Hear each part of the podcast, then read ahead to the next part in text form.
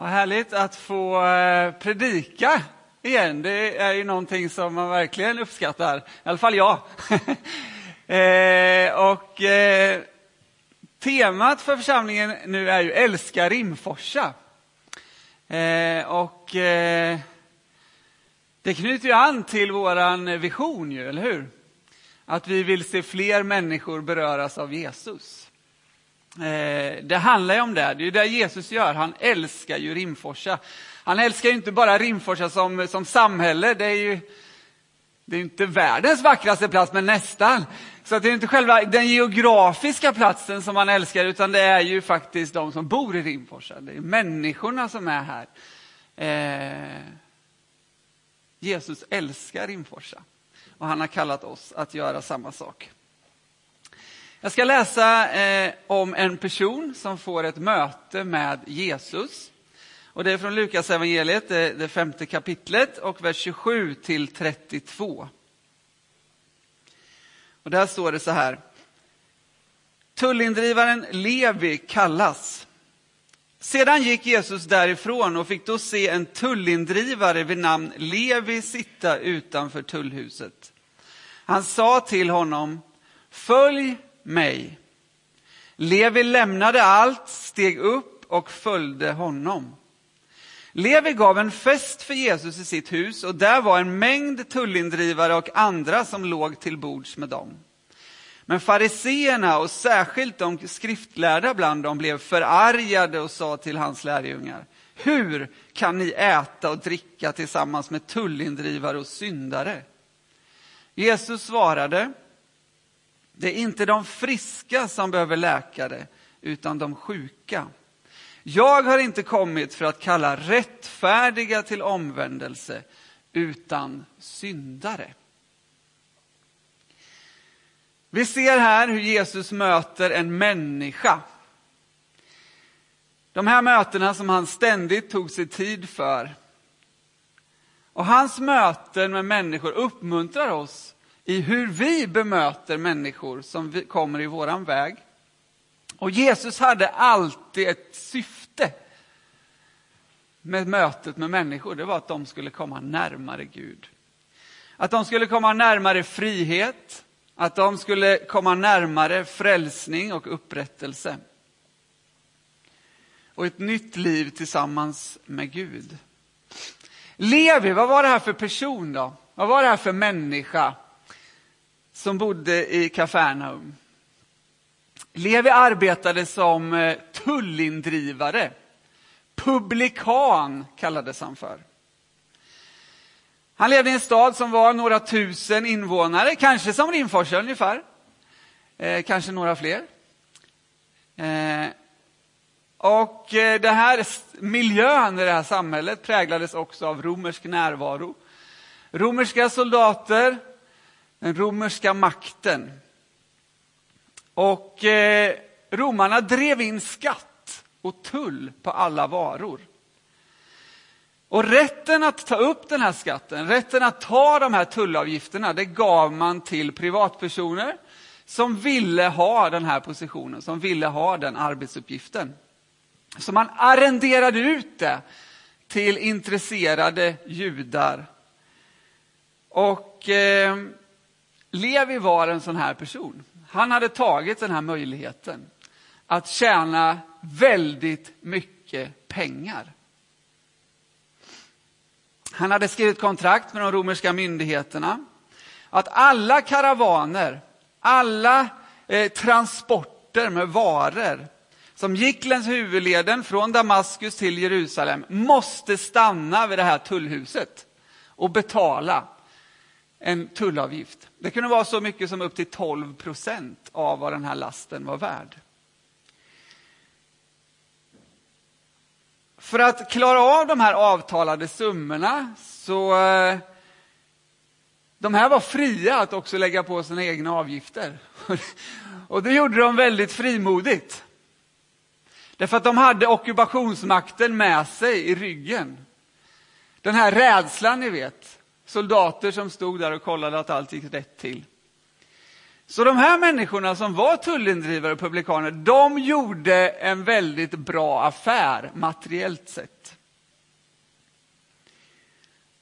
De kunde utnyttja folkets respekt för Rom och pressa människor att betala skandalösa avgifter.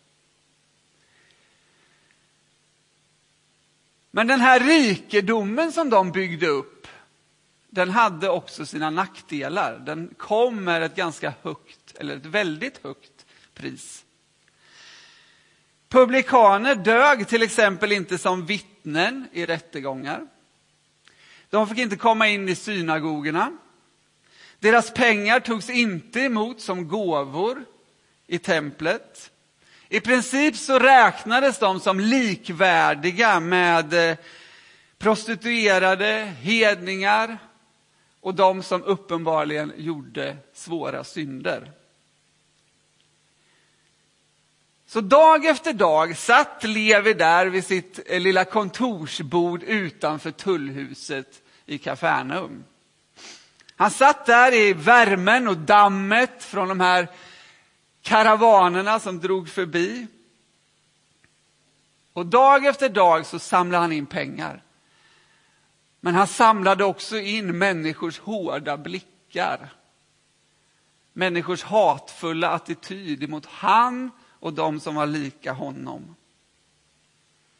Föraktet lyste ur ögonen på människor som var tvungna att betala till honom. Och så en dag så går en nyinflyttad man förbi. Och det här var inte vilken man som helst, det var en man som hade ett ganska massivt rykte omkring sig. En man som det hände mycket saker omkring. En Guds profet, sa många. Han hade flyttat in och börjat göra den här platsen som sin, liksom, eh, vad ska man säga, eh, centrala punkt för sin verksamhet. Och förr eller senare så skulle han ju stöta på Levi såklart och nu var den här dagen där. Och Jesus kommer gåendes emot hans lilla kontorsbord där han sitter. Och man bara känner ju liksom i stämningen hur, hur alla liksom har byggt upp förväntan här nu. Nu kommer tillrättavisningen.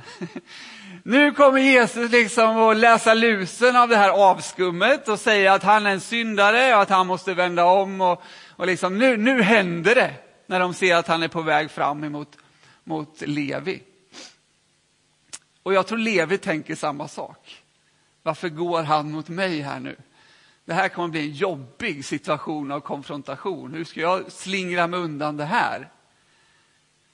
Och så kommer Jesus fram till Levi och så händer något helt annat. Jesus tittar Levi antagligen rätt in i ögonen. Och så säger han två ord. Han säger Följ mig. Alltså det är ju helt ofattbart. Luften går ju ur hela den här folksamlingen. Och luften går säkert ur Levi också. Följ mig. Och det som händer är väldigt intressant för att Levi börjar inte liksom eh, diskutera massa och ställa massa följdfrågor och så. Utan det som händer är att han direkt reser på sig, lämnar det här skrivbordet, där det säkert ligger höger med pengar och, och han lämnar det här tullhuset och liksom bara går iväg med Jesus. Han följer honom. På bara några sekunder så fattar han ett livsavgörande beslut. Han lämnar de här pengarna, han lämnar den här eh, makten och det här greppet som det här har över hans liv. I ett nu. Där och då reser han på sig, skjuter undan stolen och går därifrån tillsammans med Jesus.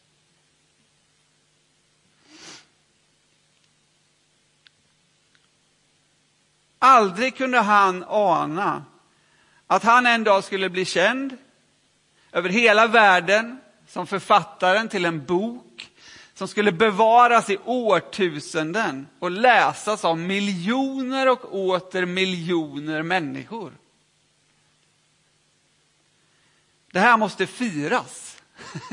Så han drar ihop hela sitt gäng, andra tullindrivare och andra syndare, till sitt hus och han bjuder dit Jesus. Jesus tar med sig de lärjungarna han har och så går de dit och firar fest i Levis hus. Om det här mötet vid, vid, hans arbetsplats var irriterande, frustrerande och provocerande så var det här ännu mer provocerande. Att han är i Levis hus och festar med publikaner och syndare. Alltså det går inte att beskriva med ord hur dåligt det var. Tänker han inte på sitt rykte? Nej, det gör inte han. Utan han säger varför han är där. För han vet hur människor tänker. Och så säger han, det är inte de friska som behöver läkare, utan de sjuka. Jag har inte kommit för att kalla rättfärdiga, utan för att kalla syndare.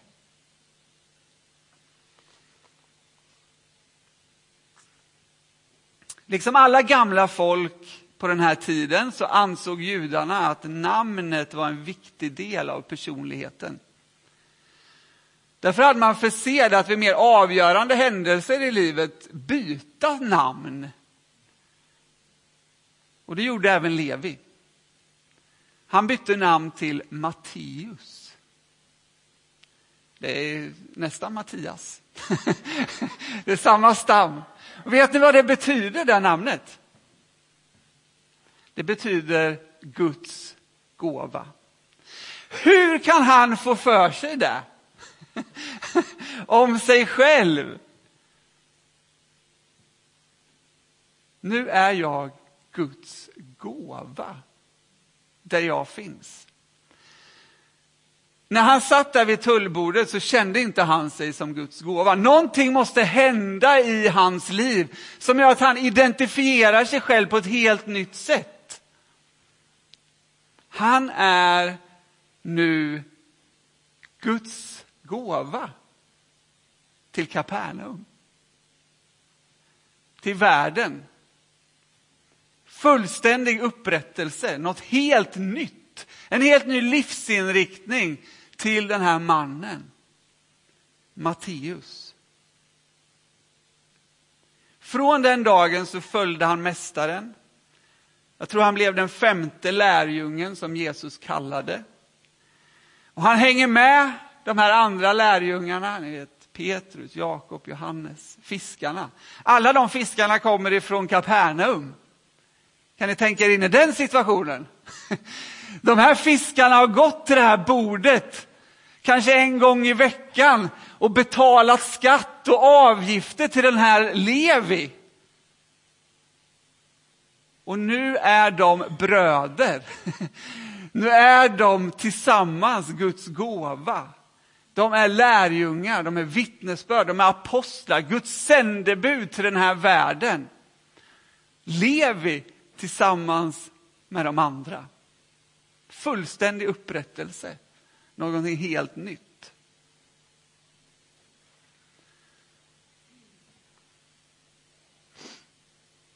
Han fick skriva Nya testamentets första bok.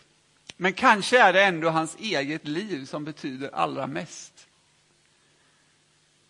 Det är liksom som hämtat ur en av Jesu egna predikningar. En levande liknelse på vad det är Jesus har kommit för att göra.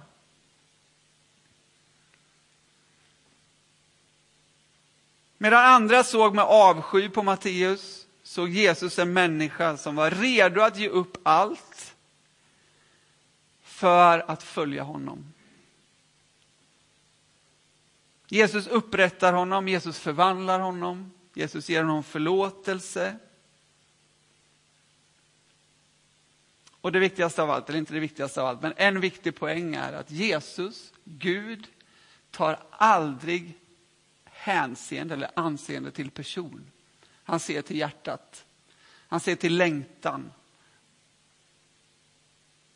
Så alla människor inbjuds, där de befinner sig just nu, att följa honom. Vägen till frälsning, vägen till en plats vid Jesus sida i Guds rike står inte öppen bara för trevligt folk. Eller goda människor. Eller bra samhällsmedborgare eller fina, präktiga kristna. Utan alla välkomnas att följa honom. Hans nåd räcker till för alla. För Levi och för mig. Jesus säger i en annan berättelse om en tullindrivare. Ni vet att Jesus mötte lite tullindrivare under sina vandringar i lite olika städer. Det är precis som han väljer ut dem som någon slags av pedagogisk finess. Att de är alltså liksom de värsta av de värsta. Och därför så upprättar han dem och förvandlar han deras liv för att alla andra ska känna att wow, alla är välkomna. Och Sackaios i Jeriko får uppleva exakt samma sak. Och när han, eh, Jesus vill, vill säga någonting angående den händelsen, så säger han så här. Jag har kommit för att söka efter det som var förlorat och räddade. Jag har inte kommit för att kalla rättfärdiga utan syndare, säger han när, när folk opponerar sig mot hans möte med Levi. När folk opponerar sig mot hans möte med Sackaios så säger han, jag har kommit för att söka efter det som var förlorat och rädda det.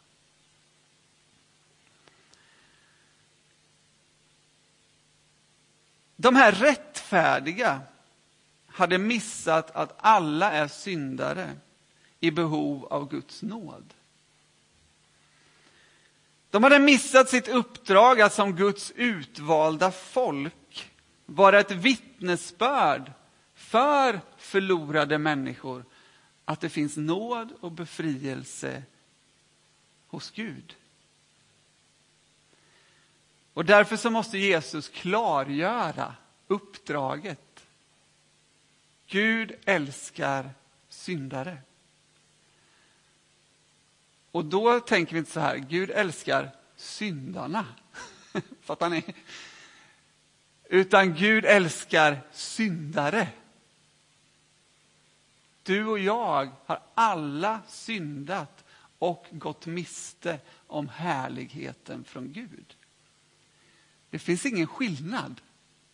Vi är alla i behov av Guds nåd och Guds upprättelse. Och det här att kalla syndare till omvändelse är ett uppdrag som vi har som församling. Hur kan vi göra det? Jesus ger oss en viktig ledtråd.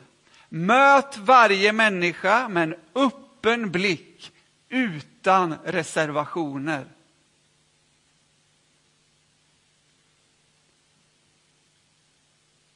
Det behövdes inga långa förklaringar för Levi. Inte en lång argumentation för att han skulle följa Jesus. Det enda han behövde var en kärleksfull blick, en öppen inbjudan att vandra med, att följa med. Och när han ser och förstår att han får komma som han är, inte som han borde vara, inte när han har gjort det eller det, utan som han är då blir det helt naturligt för honom att bara resa sig upp, lämna allt och följa Jesus.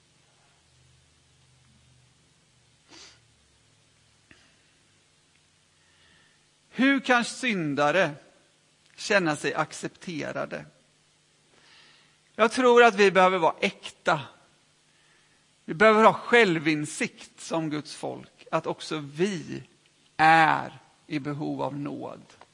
Att också vi är på en vandring mot Jesus tillsammans med honom. I första Johannes 1-8 så säger Johannes, om vi säger att vi är utan synd bedrar vi oss själva. Och sanningen finns inte hos oss eller i oss.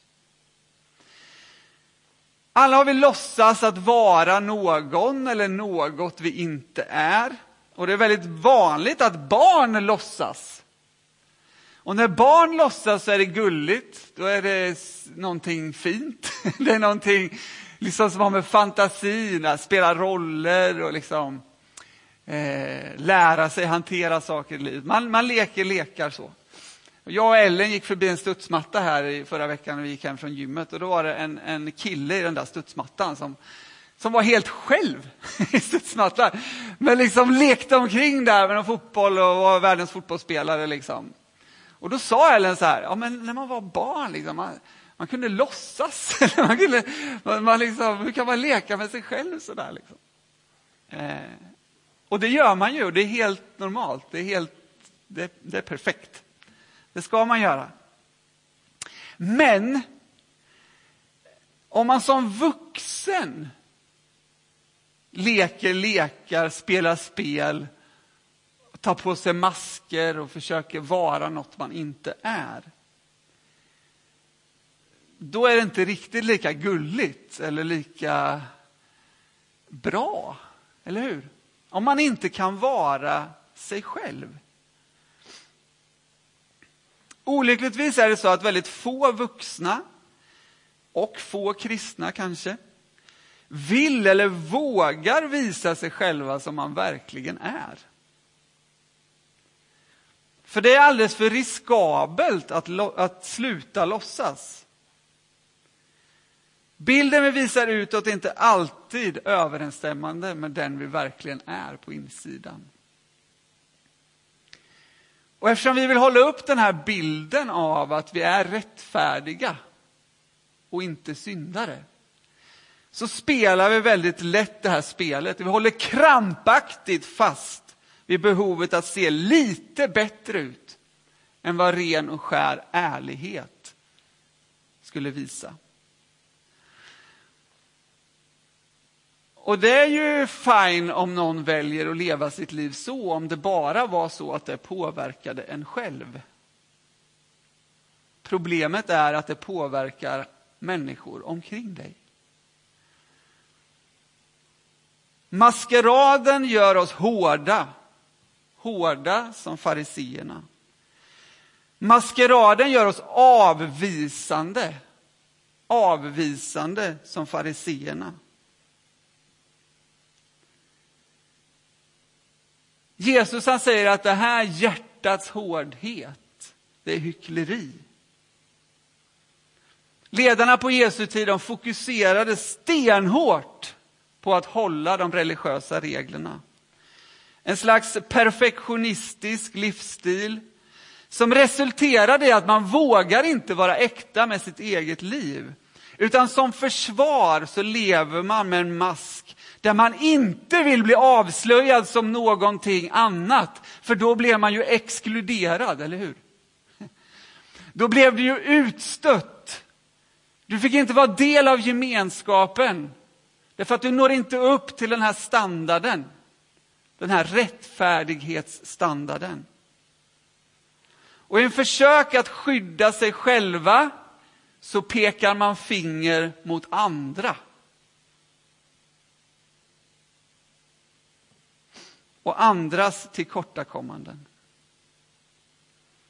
Det skapar en hård attityd mot människor som kämpade, som är svaga, mot människor som har misslyckats, människor som har valt kanske fel livsinriktning. Och Jesus han vill se någonting annat. Och därför så exemplifierar han det här om och om om och om igen genom de människor han väljer att kalla, att umgås med, att inkludera. Hela tiden. Fariséerna ville stena äktenskapsbryterskan. De ville få med alla att peka finger på henne och inte bara peka finger utan fysiskt slänga stenar tills människan dog. Och då säger Jesus, den som är utan synd kastar första stenen.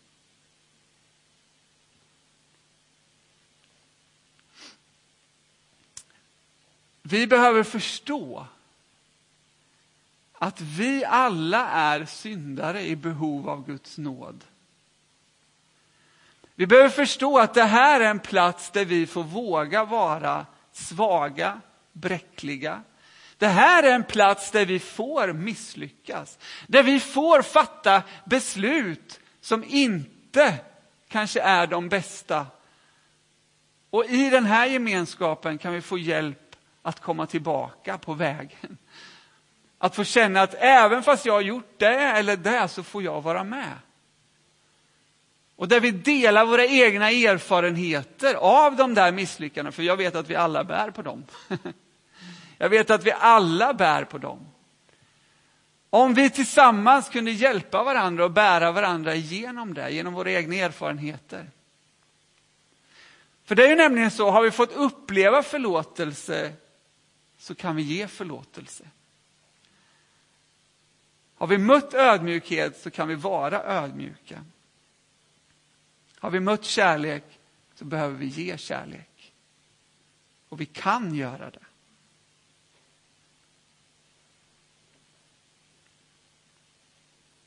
Kan man vara den här platsen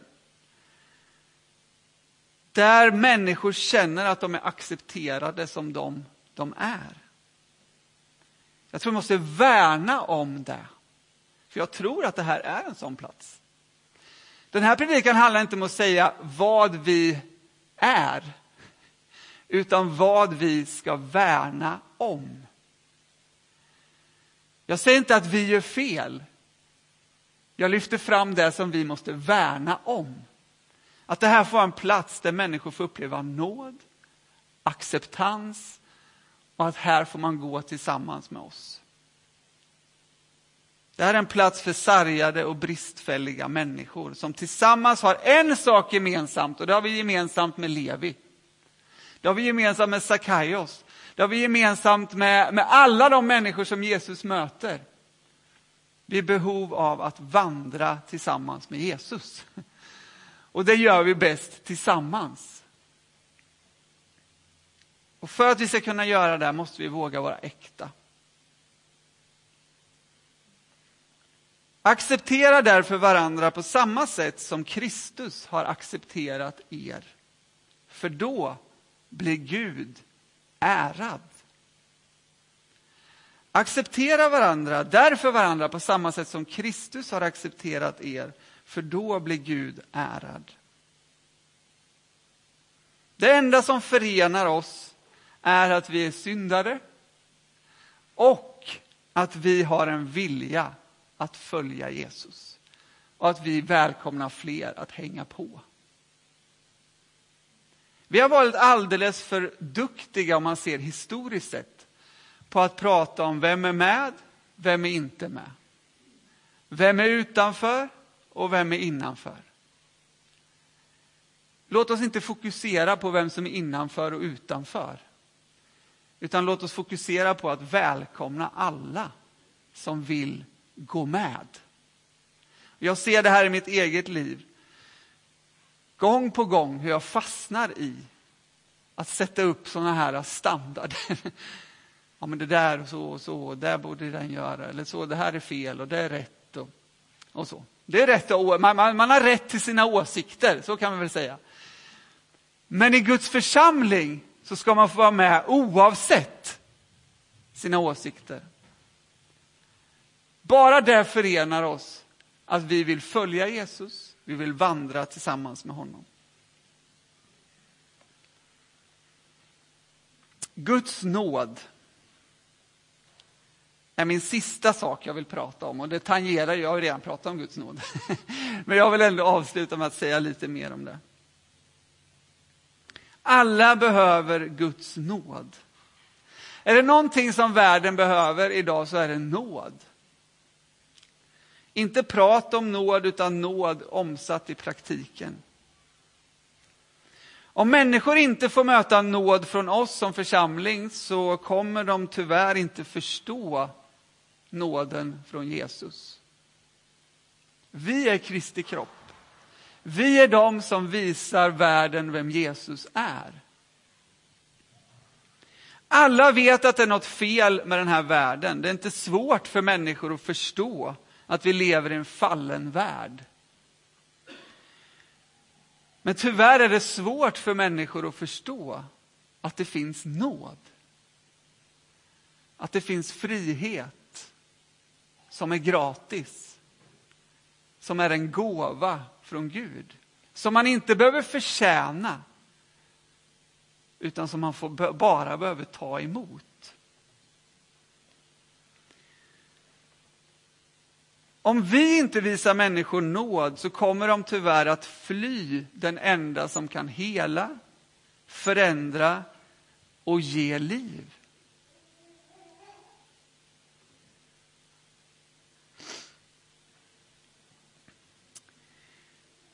En författare har sagt så här. Världen kan göra nästan allting lika bra som eller bättre än kyrkan. Man måste inte vara kristen för att bygga hus, ge de hungriga mat eller bota de sjuka.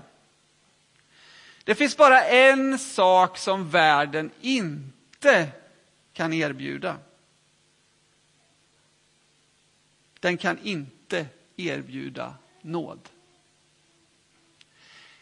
Det är liksom våran eh, bästa gåva. Det är vårt yttersta budskap. Sen gör vi allt det andra också för att vi är uppfyllda av Guds kärlek. Men vi gör det inte bättre än världen. Vi gör det tillsammans med världen. Men det vi har, det ger vi som gåva och det ger vi fritt. Och det är nåd. Och åter nåd det som överskyler allt av misslyckanden, allt av synd, allt av det här som världen är så bunden i. Jesus erbjuder nåd och han gör det genom oss. Nåden säger att Gud accepterar dig och älskar dig utan förbehåll, precis som du är.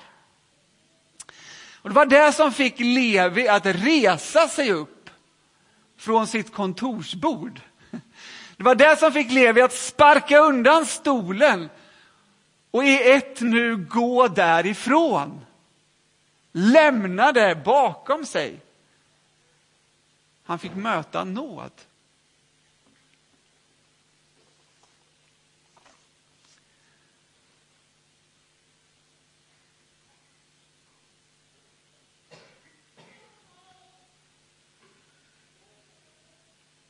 Vi har väldigt lätt att se det som vår uppgift att fixa till människor. Det är inte vår uppgift. Vår uppgift är inte att fixa till människor. Det är Guds uppgift. Genom den heliga ande så sker förvandlingen och förnyelsen i människors hjärtan, i människors liv. Det är inte din och min uppgift att förändra människor. Vår uppgift är att visa människor nåd, omsorg och kärlek. Det innebär ju inte att man aldrig ska försöka vägleda människor, det hoppas jag ni förstår. Men människor ska uppleva nåd, acceptans och omsorg om Jesu lärjungar. Nu tog jag vid slut.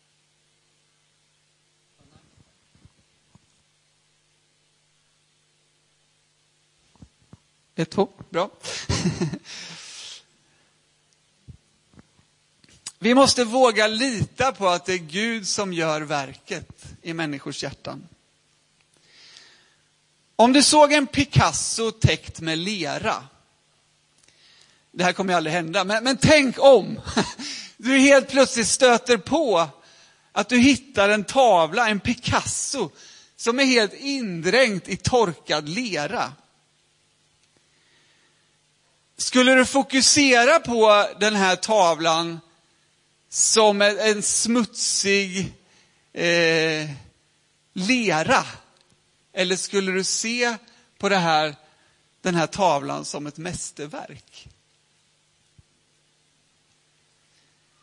Ditt främsta intresse skulle ju inte vara att försöka fokusera på leran. Du skulle vara extas över att helt plötsligt ha något så värdefullt i din ägo, i din vård. Och du skulle definitivt inte ta hem den, lägga den i badkaret, ta fram eh, allrengöringsmedel och eh, Scotch Bright-svampen och börja gå på, liksom, eller hur? Du skulle inte stå där och gnugga och gnugga och gnugga och gnugga och försöka göra den där tavlan ren. Gör du det så, ursäkta, men då är du faktiskt lite korkad. Du skulle aldrig göra det, därför att du vet dess värde.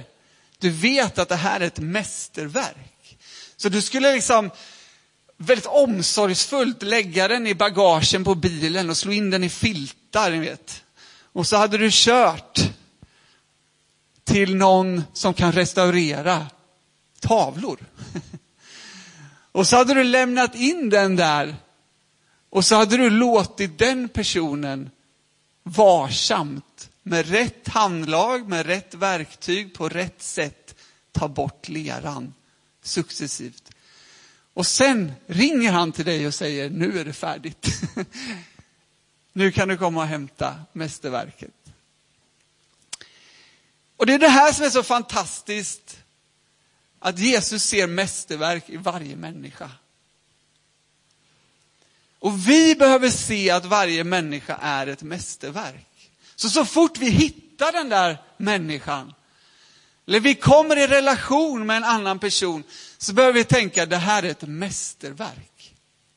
Vi ska inte fokusera på leran. det vi tycker ska göras rent. Och vi ska inte ta fram allrengöringsmedel och Scotch Bright och börja gnugga. Nej, vi ska ta den personen till Jesus.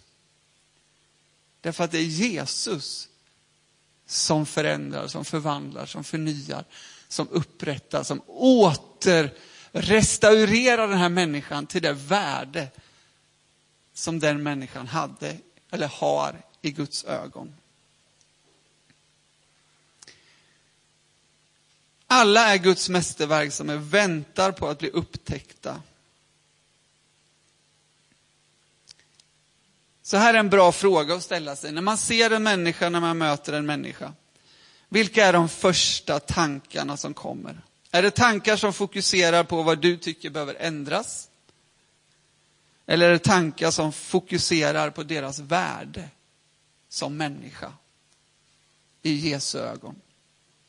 Ser du leran eller ser du mästerverket? Och här behöver vi se tillbaka. Hur har Jesus restaurerat mig? Hur var det jag kom till den punkten där jag är idag? Vad har Jesus gjort i mitt liv? Och att vi ger det vi har fått som gåva, som gåva.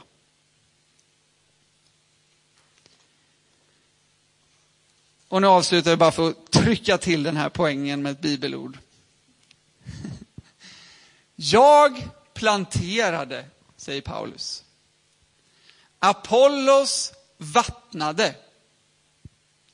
Men Gud gav växten.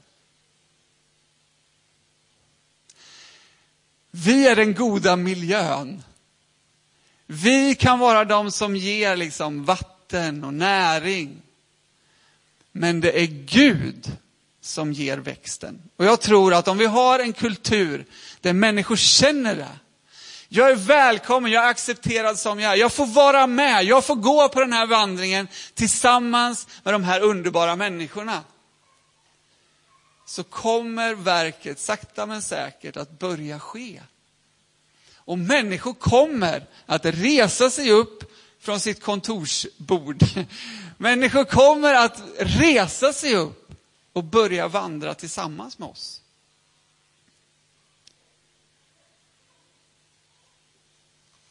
Det var min predikan. Och jag vill stryka under igen, jag säger inte att Brokyrkan är en fariseisk församling som med hårdhet och stenfasta principer stöter ut människor i det här samhället. Absolut inte. Det jag säger är, vi måste värna om vårt hjärtas mjukhet. Vi måste värna om vår ödmjukhet i förhållande till det Jesus har gjort i våra liv. Så att vi kan välkomna och ta emot människor på samma sätt som vi blev mottagna av honom. Då tror jag mycket mer att det kommer vara en attraktiv gemenskap, en attraktiv församling. Så låt oss värna och låt oss förstå vad som är våran uppgift. Vi ska inte ge någon växt. Men vi ska vara den goda, härliga jordmånen. Jag hör folk prata om odling hela tiden och min fru håller på med tomater och det är, det är alla möjliga sorters grejer som ska odlas nu. Potatisar och allt möjligt. Det, det Petra gör, jag kan inte säga att jag är särskilt delaktig, men det hon gör är att hon, hon vårdar det här. Hon skapar rätt liksom, förutsättningar för att de här sakerna ska växa. Bygger alla möjliga sorters anordningar. Och det är vår uppgift. Men det spelar ingen roll, Petra kan ju inte få en potatis att växa och generera tio nya potatisar. Utan det sker ju ja, på grund av, hur sker det? Bra fråga. Men det är ju Gud, eller hur? Som gör det också. Som föder oss, som ger oss allt det vi behöver. Nu trasslar jag in mig här, känner jag. Vi, vi stannar vid första delen av bilden. Vi skapar god jordmån. Perfekt. Vi ber. Herre, vi tackar dig för din nåd. Vi tackar dig för att du kom till Levi.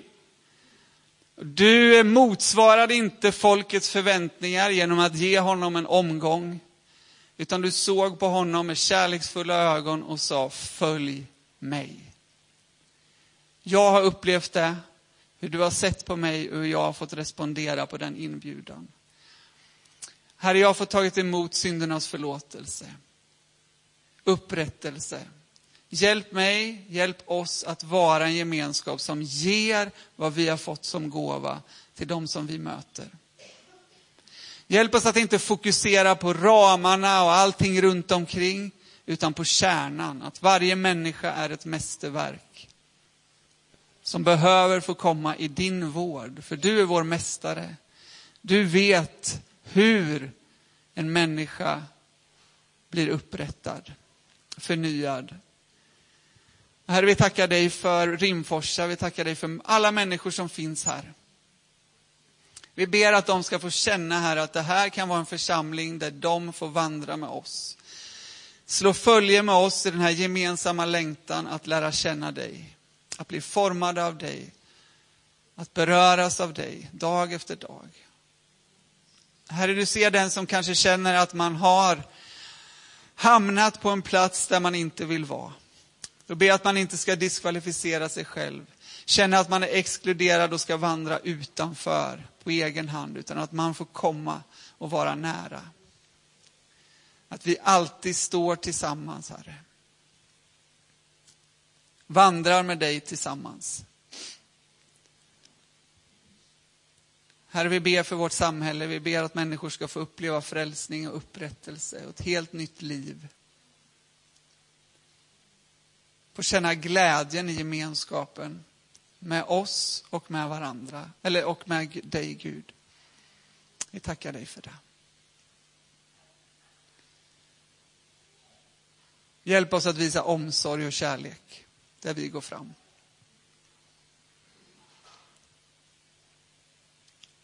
Amen.